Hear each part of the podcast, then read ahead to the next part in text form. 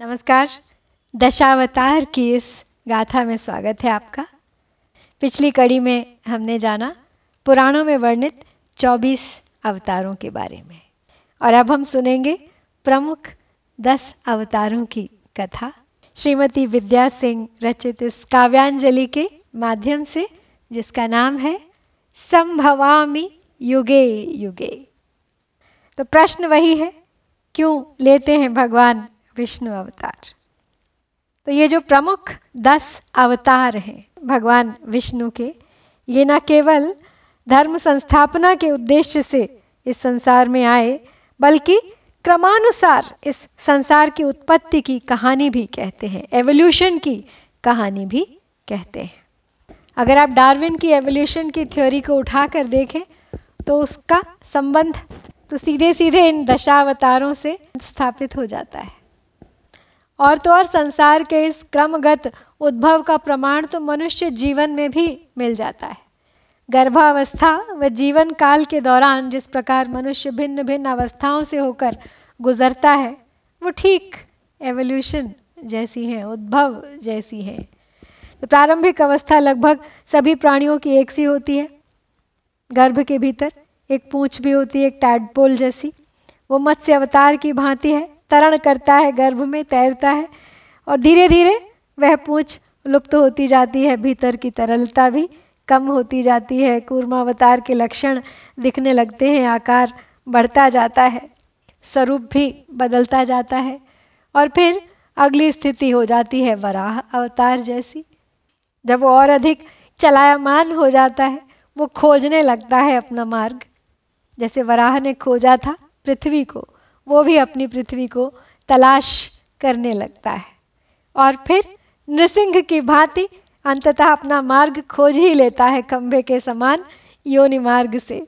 छोटे शिशु के रूप में वामन अवतार के समान अवतरित हो जाता है। उसके बाद शिक्षा काल में वो राम है, कर्म क्षेत्र में वो कृष्ण है और वृद्धावस्था में वो बुद्ध हो जाता है। जैसे संसार प्रतीक्षा में है कल की की। मनुष्य भी प्रतीक्षा में है अपने श्रेष्ठतम, सर्वोत्तम, उत्कृष्ट रूप की। कहते हैं जो पूरी तरह चौसठ कलाओं से युक्त होने वाला है, जो सर्वगुण संपन्न ईश्वर का स्वरूप होने वाला है, जो जन्म मृत्यु के बंधन से मुक्त होने वाला है। और हम सबको ये जो मनुष्य का जन्म मिला है, ये भी किसी अवतार से कम नहीं है।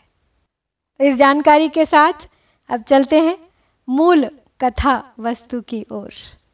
और, जोड़ते हैं कड़ियाँ संभवा में युगे युगे की इस काव्यांजलि में। इस श्रृंखला की प्रत्येक कड़ी में हम जोड़ेंगे प्रत्येक अवतार से जुड़ी हुई कथा उनके अवतरण का प्रयोजन। और सबसे पहला अध्याय है दशावतार। अशेष विश्व वैचित्र्य रचना रुचये नमः। माया गहन गूढ़ाय नानारूपाय विष्णवे। अशेष विश्व वैचित्र्य रचना रुचये नमः। माया गहन गूढ़ाय नानारूपाय विष्णवे। आद्यंतहीन, अचिंत्य के दस रूप विदित ललाम हैं, त्राता विधाता सृष्टि के। हे श्रीश, कोटि प्रणाम है।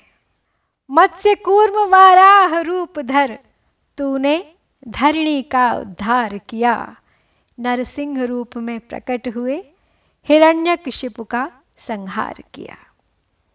असुर राज बलि ने जब तीनों लोकों को विजित किया। धन, धरा, मान, देवों का हर निज बाहुबल से अपहरित किया। देवों की दीन दशा देख करुणानिधि का मन द्रवित हुआ। वामन बटुका रूपधर पहुँचे, बल यज्ञ जहाँ उपचरित हुआ। बलि के करबद्ध निवेदन को श्रीहरि ने दिया पर्याप्त मान। बोले धन संपदा न दो मुझको, बस दो तुम तीन पग भूमि दान। प्रभु ने आकार विस्तृत करके विराट रूप धर सबको चकित किया। विशाल पदों से तीन पगों में त्रैलोक्य भूमि अधिग्रहित किया। सहस बाहु क्षत्रिय नृप का आतंक घोर जब व्याप्त हुआ ऋषि मुनियों संग आश्रम कंपित यज्ञ धर्म अभिशप्त हुआ। जमदग्नि पुत्र बन परशुराम ने धरती पर तब अवतार लिया। धनु परशु करों में धारण कर दुष्टों का प्रबल संहार किया। त्रेता में राम अवतरित हुए। रावण लंका को विजित किया। आसुरी प्रवृत्तियों से संत्रस्त समाज, धर्म संरक्षित किया। द्वापर में कृष्ण का रूप धरा। असुर कंस संहार हेतु। अधर्म अनैतिक कृत्यों से डूबे जन के उद्धार हेतु। अधर्म अन्याय नियंत्रण हित पांडव के पक्ष में खड़े रहे। अन्यायी कौरव नष्ट हुए। सत्य संग श्री कृष्ण अड़े रहे। सत्य, अहिंसा, दया, समता को गौतम रूप धर किया प्रतिष्ठित। कर्मकांड पाखंड मिटाया, शुद्धोधन गृह हुए अवतरित। अब कलयुग में सब पाप नाश हित प्रभु कल की रूप धरेंगे वे। अब कलयुग में सब पाप नाश हित प्रभु कल के रूप धरेंगे वे। इस धरती को निष्पाप, शुद्ध, अवतरित हो पुनः करेंगे वे।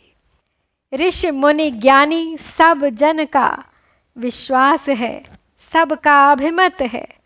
संभवा में युगे युगे का उद्घोष, सत्य है, शाश्वत है। दशावतार के संक्षिप्त विवरण के साथ आज की कड़ी को यहाँ समाप्त करती हूँ। अब से रोज़ एक एक कड़ी हम जोड़ेंगे। और हर अवतार की कथा को काव्यात्मक रूप में सुनेंगे। जय श्री हरि जय भारत।